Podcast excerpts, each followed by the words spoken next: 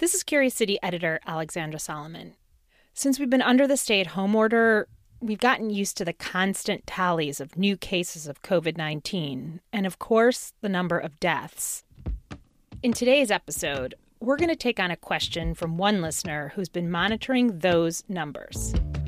And later, I'll talk with a researcher about something called caution fatigue Essentially, the reason why some of us might not be following the safety guidelines like we were at the beginning of the pandemic. My colleague Monica Eng starts us off. It's been almost two months since Illinois' stay at home order came down.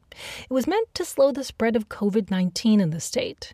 But this month, we hit new peaks in deaths and cases. Just this week, we had more than 4,000 new people test positive in a single day. So, question asker Gary Lucido wrote in to say, I would have expected with us being in isolation this long that we would have actually seen a significant decline. So I'm wondering how are people still getting infected? Yeah, I mean, think about it. If we're doing all this stuff to stop the virus from spreading, why are people still getting sick? To find out, I recently scoured the data and talked to local experts on infectious disease. What I found is that there are a bunch of reasons we're still seeing a lot of new cases in the state. And number one is testing. We're just doing a lot more of it. Here's Illinois Governor J.B. Pritzker last week. Illinois has made important and measurable progress in growing our daily test numbers. Today, for the first time, exceeding 20,000 tests. This week, those daily tests jumped even higher, like to four times what we were doing a month ago. And when you test more people, you're going to find more positive cases. But where are these positive cases coming from? Well, we do know that nearly half of all Illinois COVID deaths and one in seven cases come from long term care facilities like nursing homes. And that's because even though there are no visitors, staffers need to come and go and one worker can have contact with a lot of residents. That's been a huge ticking time bomb because they haven't tested all the healthcare providers there. That's why you're seeing all that. That's Dr. Tina Tan at Northwestern's Feinberg School of Medicine. And that was true about not testing staffers until the state finally changed course last month. Still, most cases, they're coming from outside nursing homes. And how are those people getting sick? Well, then you have folks who can't stay home, like essential workers, and they can easily bring the virus back to the people they live with. But how about when no one goes out to work? Dr. Emily Landon, an infectious disease specialist at UC Medicine, says then it may be time to look at the children. Yeah, unfortunately, children are the most likely of all of us to be asymptomatic and still be contagious. In fact, when I hear about people having no idea where they got their COVID, the first question I ask is Have your kids been playing with other kids?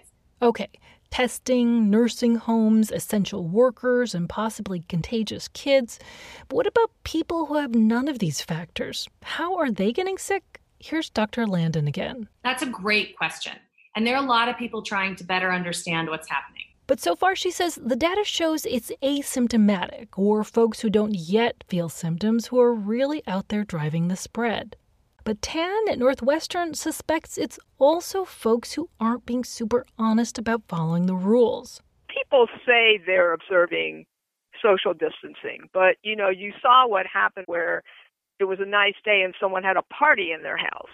And we get it. People are getting lockdown fatigue. When I saw my mom last weekend for Mother's Day, I totally wanted to hug her, but I didn't.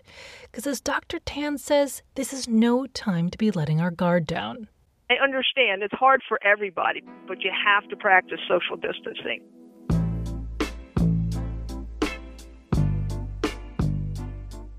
So, like Monica said, we know.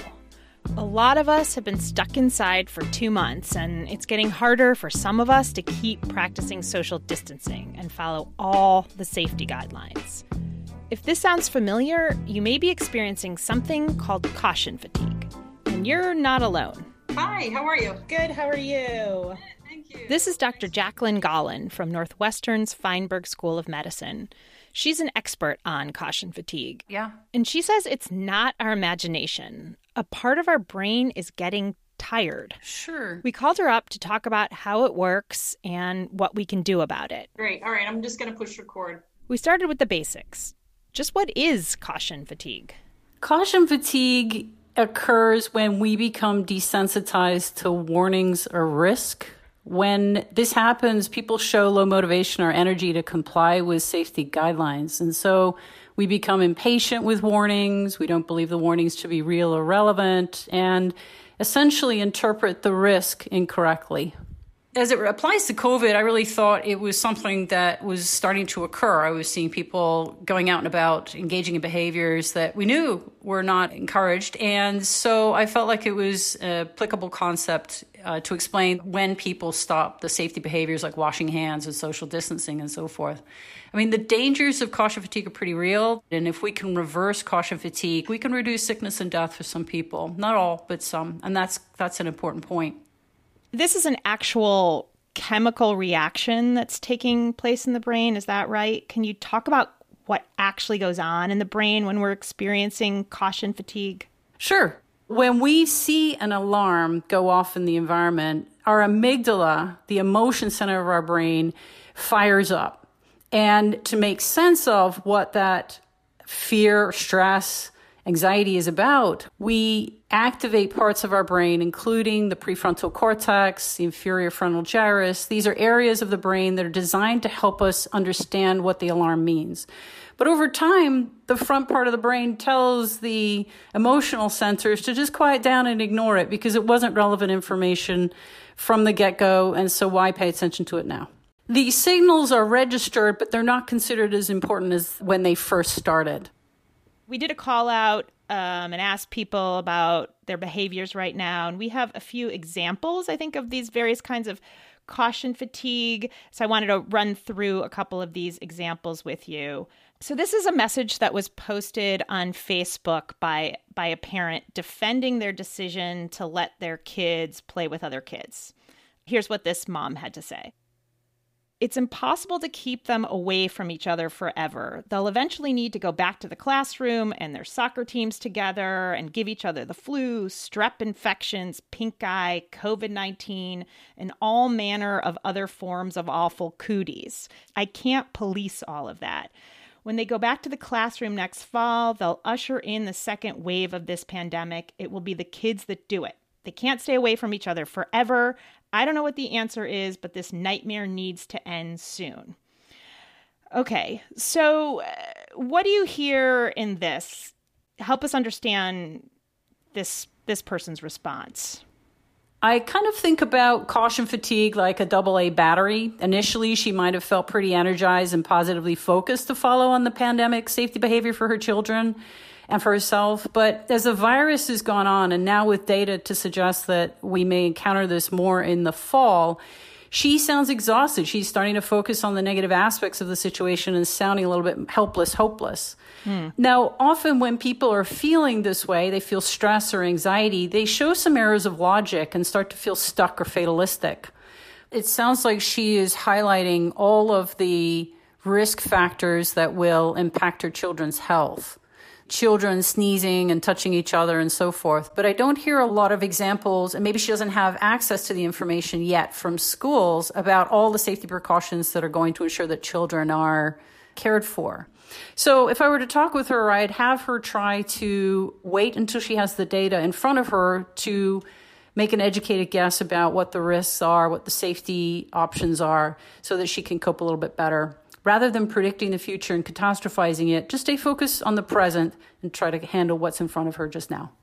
All right, so we have a, a member of the WBEZ team who wanted to remain anonymous because not everybody wants to let the world know about some of their behaviors right now. Um, this person says they went on a bike ride with a friend last weekend, maintained you know, social distance, shared a ride in the car. Both of them wore masks to minimize the risk of transmission. But, you know, after a hot, sweaty bike ride, feeling tired, uh, it was really tempting to take the mask off in that car ride. And they do admit that for a while they, they drove in the car um, before begrudgingly, you know, putting the mask back on.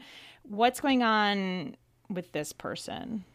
So, this is very common we are trying to establish a new routine, keeping the mask on when you're around somebody else. But when we feel tired or our attention is shifted, we're going to fall back on habits. And our habit is not wear a mask. We are in battle with our habits. That's basically what we do most of the day. And with COVID, it's just a whole new set of habits and goals we need to acquire, but we have to juxtapose that with what we have been typically doing pre pandemic.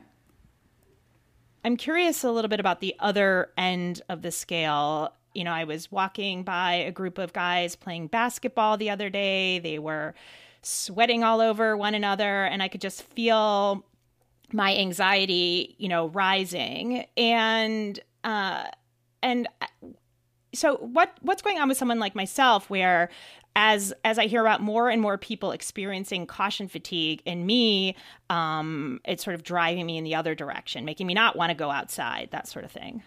I think we have differences in our sensitivity to risk. So, your point about being extremely cautious is probably driven by that sensitivity to the risk of getting COVID. You are fearful of getting ill or getting sick. And so, you're going to be using a lot of rules to try to comply to get away from that outcome, trying to use a lot of shoulds.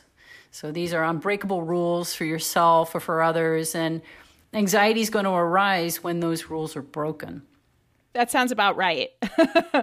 How much do you think, you know, the the example that I said earlier of the the WBEZ team member, I happen to know that person lives alone. I live with a number of other people in my household and I'm curious how much our concern for our own risk versus how much risk we pose to others plays into our propensity to experience or not experience this caution fatigue. This is actually backed up in research where we are willing to take risks for ourselves, but we're less willing to take risks when it involves the health of another person. I think if you're attentive to your context, in this case, you have a lot of people you're living with, then chances are, if you care about them, you're going to try to engage in some health behaviors that protect them. So you have kind of a, a we think orientation versus a me think orientation. And so maybe your values are to keep the the collective or the the house healthy. Have you yourself had um had any of these moments of caution fatigue that yes. you noticed? Just yesterday I had an incident of caution fatigue. I went outside was going to go for a brief walk with some music on. I hadn't been out all day. I really needed to get some exercise and I forgot my mask. I went halfway down the block and decided I need to turn back, go get that mask put that mask on and take that walk. For people who are experiencing caution fatigue, what kind of advice or tips might you have to help us get through and get over that caution fatigue? First would be to set up a schedule of daily activities that build your physical and emotional strengths.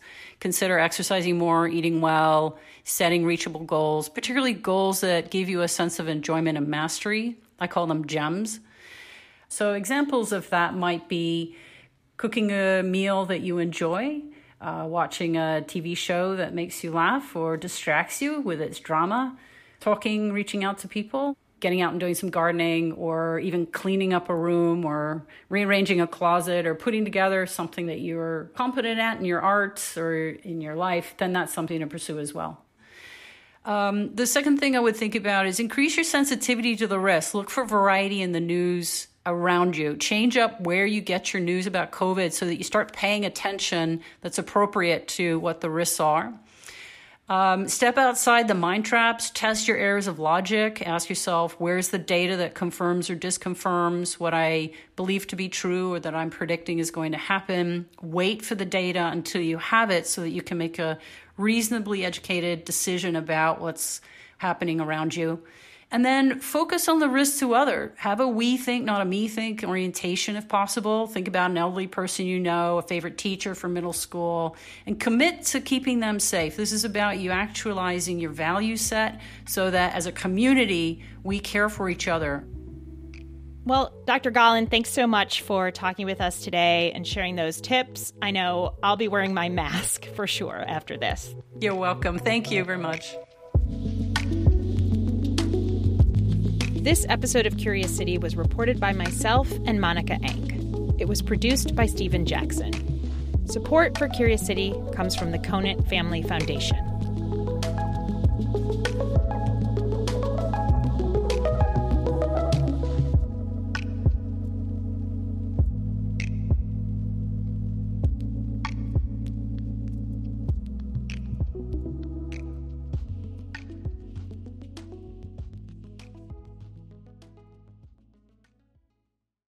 At a time when information continues to come at us faster and faster, sometimes you need to hit pause and rewind.